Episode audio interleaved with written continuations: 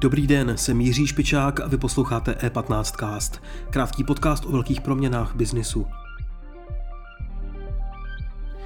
Jaká je budoucnost energetiky v Evropě?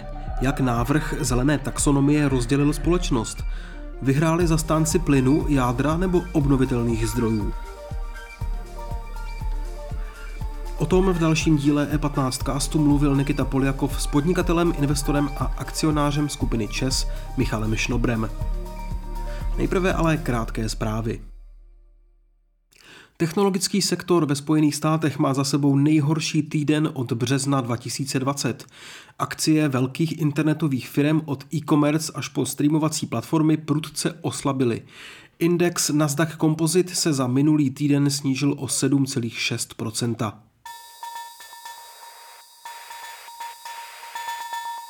Velký pražský developer YIT ustoupil od plánu pro najímat byty ve svém projektu Lapy Hloubětín a vrací se naplno k prodeji do osobního vlastnictví. Další developři si výstavbu nájemních domů rozmysleli poté, co kvůli cenovým turbulencím na trhu nedokázali stanovit, za kolik hotové projekty prodají investorům do realit. Legendárního italského výrobce luxusních vozů Lamborghini čeká přelomový rok. Automobilka se rozloučí se spalovacími motory. Slavná značka se poté vydá k hybridním pohonům a dospěje k čistým elektromobilům. Vyčlenila na to 1,5 miliardy eur, zhruba 36,8 miliardy korun.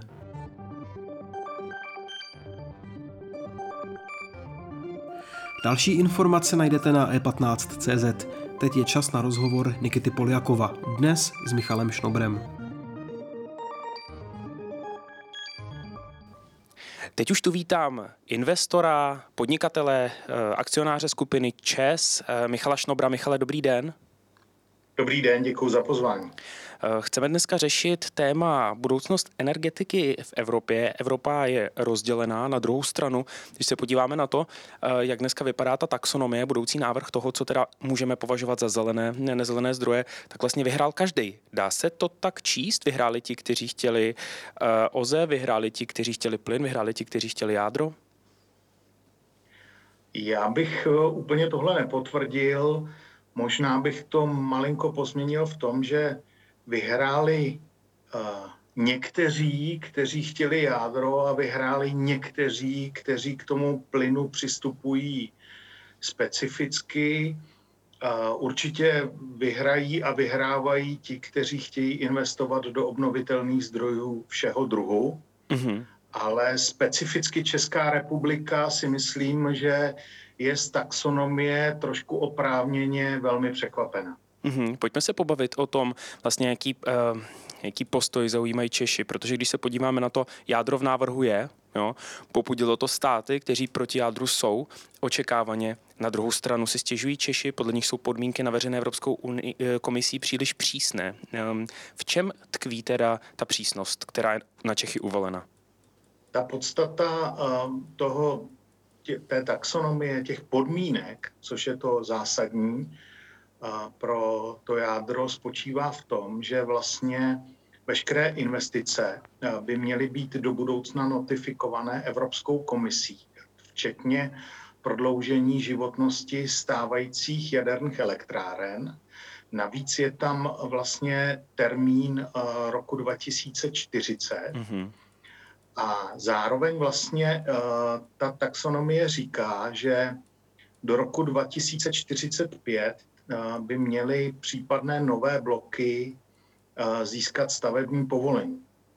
Mm. Ale jednou z klíčových podmínek, která z pohledu České republiky je opravdu na hraně, je mít do roku 2050 hlubinné úložiště. A tam se právě rozcházíme v těch zájmech těch dalších jaderných zemí v Evropě, kde pravděpodobně Finové, Švédi, Francouzi s tím nebudou mít uh, žádný problém, ale Česká republika uh, s touto podmínkou může ten problém mít navíc takhle konkrétně definovaná podmínka samozřejmě pro ty jaderné projekty v České republice přináší velká rizika. Uh-huh. A můžete, Michale, prosím specifikovat uh, ta rizika uh, konkrétně? No v okamžiku, kdy máte uh, vlastně jako základní podmínku pro jakýkoliv jaderný projekt, který je nesmírně časově, finančně i technologicky náročný, mít hlubinné úložiště do roku 2050, tak vám vlastně do té hry, která už tak je velmi komplikovaná, vstupuje nový prvek a může se stát, že my opravdu nebudeme schopni to úložiště eh, do roku 2050 vybudovat a tím pádem nesplníme podmínku. A tím pádem eh, celé, celé ty projekty eh, nových jaderných bloků, tak jak byly naplánovány, se můžou stát vlastně nereálné. A tam jde o to, že my v roce 2022 nebo 2023 nebo 2025 velmi těžko budeme odhadovat, jestli ten termín 2050 opravdu splníme eh, nebo ne. To znamená, po celou tu dlouhou dobu, 20, eh, téměř 30 let, eh, to celé bude velmi na vážkách. Mm-hmm. Jak to řeší ostatní eh, země? Protože jsou tady velké plány francouzů, kteří se teda rozhodně nechtějí jaderné energetiky vzdát. I oni budou muset někde eh, tu, hm, ten eh, vypálený, vyhořelý uran skladovat. Jak to budou řešit ostatní země? Ty významné země jaderné vlastně jsou v tom mnohem dál než Česko. Finové vlastně mm, budou mít eh, z nebo zprovozní to hlubinné jaderné úložiště eh, brzy v následujících letech. Eh, Francouzi v zásadě to mají také vyřešené, Švédové to mají také vyřešené. A plán České republiky, který vlastně platil ještě 31.12.2021, bylo vybudovat hlubinné úložiště do roku 2065 vlastně my jsme v roce 2050 eh, měli mít eh, schválené eh, schválený ten projekt, to znamená jaké stavební povolení a tak dále, a teprve začít stavět po roce 2050. Teď se tady přichází a vlastně bychom neměli mít schválený projekt a stavební povolení, ale měla by celá stavba být v roce hotová. 2050 hotová. Proto jsem na začátku říkal, že to jásání hmm. nad úspěchem jaderné energetiky v rámci taxonomii se ještě musí rozdělit na ty země, které vlastně to hlubinné úložiště mají vyřešené a ty, které ho vyřešené nemají. Mm-hmm. Je to jeden z problémů, které se řeší. Eh, ten druhý, jak vnímám ty kritiky, je, je skutečnost, že ta taxonomie nerozlišuje mezi eh, velkými bloky, Temelín Dukovany a tím, co má přijít, to jsou ty malý floating modulární reaktory, což by měla být ta, ta, ta budoucnost jako technologického energetického rozvoje v Evropě. Vnímáte tam taky trošičku jiná kritéria vlastně pro rozlišování úrovně té technologie? Já myslím, že uh, ta taxonomie byla pojatá právě s ohledem na, na, na ty technologie, že v zásadě se říká, že ty mm, jaderné bloky nebo reaktory druhé generace, u kterých se teď celá Evropa, nejen Česko, bude snažit o prodloužení životnosti na 60 let, tam vlastně uh, jsme všichni na jedné lodi, jak Finové, Češi, Maďaři, Slovinci a dal, Francouzi a další jaderné eh, země. Všechny tyhle projekty budou muset projít právě tou notifikací do roku 2040. A pak se vlastně mluví o těch modernějších eh, jaderných blocích, které dnes, známe, reaktorech, to, to je třetí a tři a půl generace, ty by měly vlastně... To je to, co přijde po roce 2040, chápu to správně. Přesně tak eh, a měli by mít vlastně to stavební povolení do roku 2045. Ale právě u nich eh, jako významná podmínka a ta nejdůležitější je to hlubinné úložiště, protože eh, tahle technologie vlastně za sebou nechává ten jaderný odpad, to nevyhořelé jaderné palivo, u kterého se samozřejmě do budoucna dá uvažovat o tom, jestli se bude dát využít i v budoucnu nebo ne. V každém případě teď a ještě hodně dlouho musíme počítat s tím eh, uložením na, na stovky let do budoucna. A to je ten problém České republiky. A pak jsou vlastně jako technologie, které vlastně se připravují a to je ta čtvrtá generace. Hmm. Něco, co ještě nevíme, co je vlastně trošku? Přesně tak.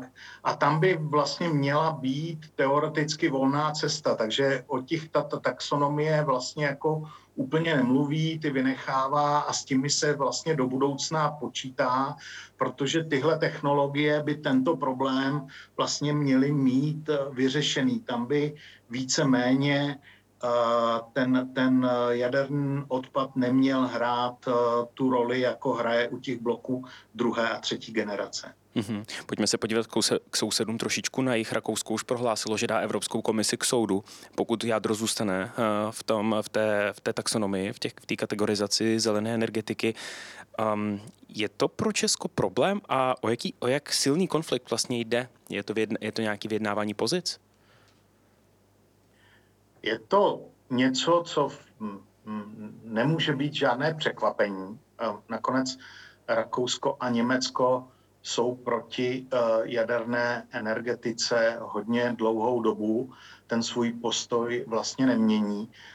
Bylo by naopak pro mě velmi překvapivé, kdyby tím, co, eh, tím, co teď dělají, vlastně, kdyby ty nehrozili těmi žalobami, protože ta, ta, ten postoj je opravdu uh, jasný, dlouhodobý a nemyslím si, že bychom měli v tomto okamžiku uh, ty hlavní připomínky vnímat z Rakouska, které je vlastně bezjaderné historicky, ale myslím si, že mnohem více bychom měli vnímat postoj Německa. Mm-hmm. Protože Německo je země, která právě v těchto letech opouští jadernou energetiku definitivně.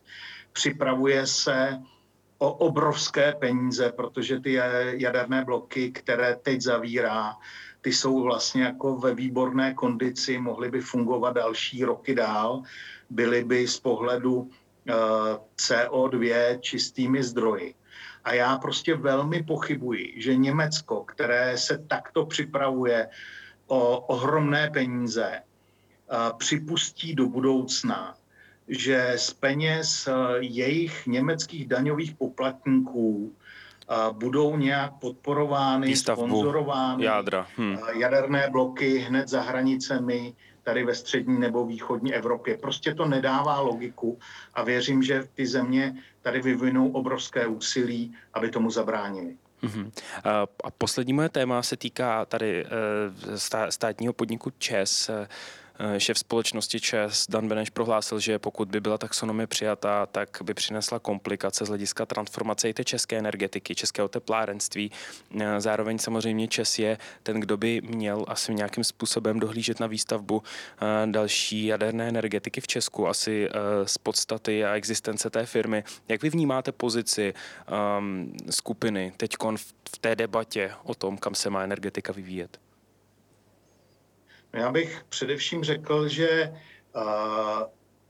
právě společnost ČES, která víceméně formuje energetickou strategii této země, společně s vždy s vládními politiky tady šeredně zaspala. Zaspali jsme opravdu poslední pětiletku a zvláště poslední dva roky. My jsme se tady zabývali sami sebou. Tendrovali jsme, ne? Něčí, Dlouho jsme tendrovali. Něčím, co tady se připravovalo Lex Dukovany, v zásadě jsme se připravovali na to, že si tady vytvoříme specifické podmínky právě pro dostavbu Dukovanu. Úplně jsme zapomněli, že už e, kolem roku 20 byla formovaná právě taxonomie, že se to dlouhodobě připravovalo a najednou uh, se s novým rokem, se zveřejněním toho návrhu, uh, nám to spadlo na hlavu. Ukázalo se, že Česká republika, včetně polostátního Česu, je na to nepřipravená. Uh, důkazem jsou právě ty reakce z teplárenství, ale i v Česu.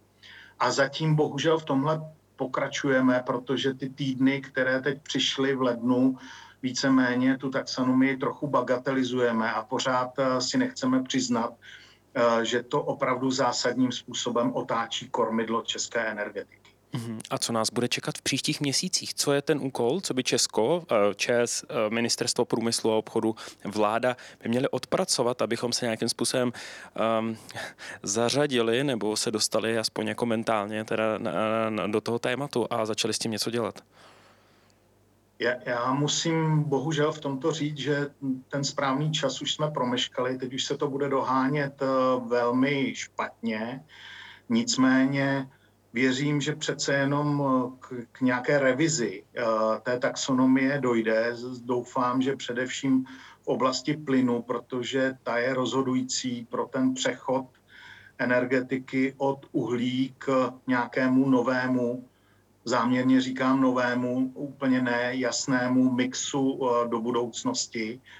A Česko především se musí soustředit na prodloužení životnosti těch stávajících reaktorů na 60 let, musí se připravit na to, že někdy mezi roky 30 a 38 eh, budeme bez uhlí a do té doby eh, nás žádné jádro, žádný jaderný reaktor nezachrání. To znamená, především v těch následujících letech musíme připravit energetický eh, mix, který nám vlastně pomůže eh, to, to uhlí nahradit a, jak jsem už řekl, nebude to jádro. Takže hmm. musíme se soustředit na obnovitelné zdroje, plyn a využít maximální podporu z Evropské unie, která v následujících pěti letech bude k nám a vůbec do Evropy v tomto směru doslova hrnuta buldozerem. Hmm.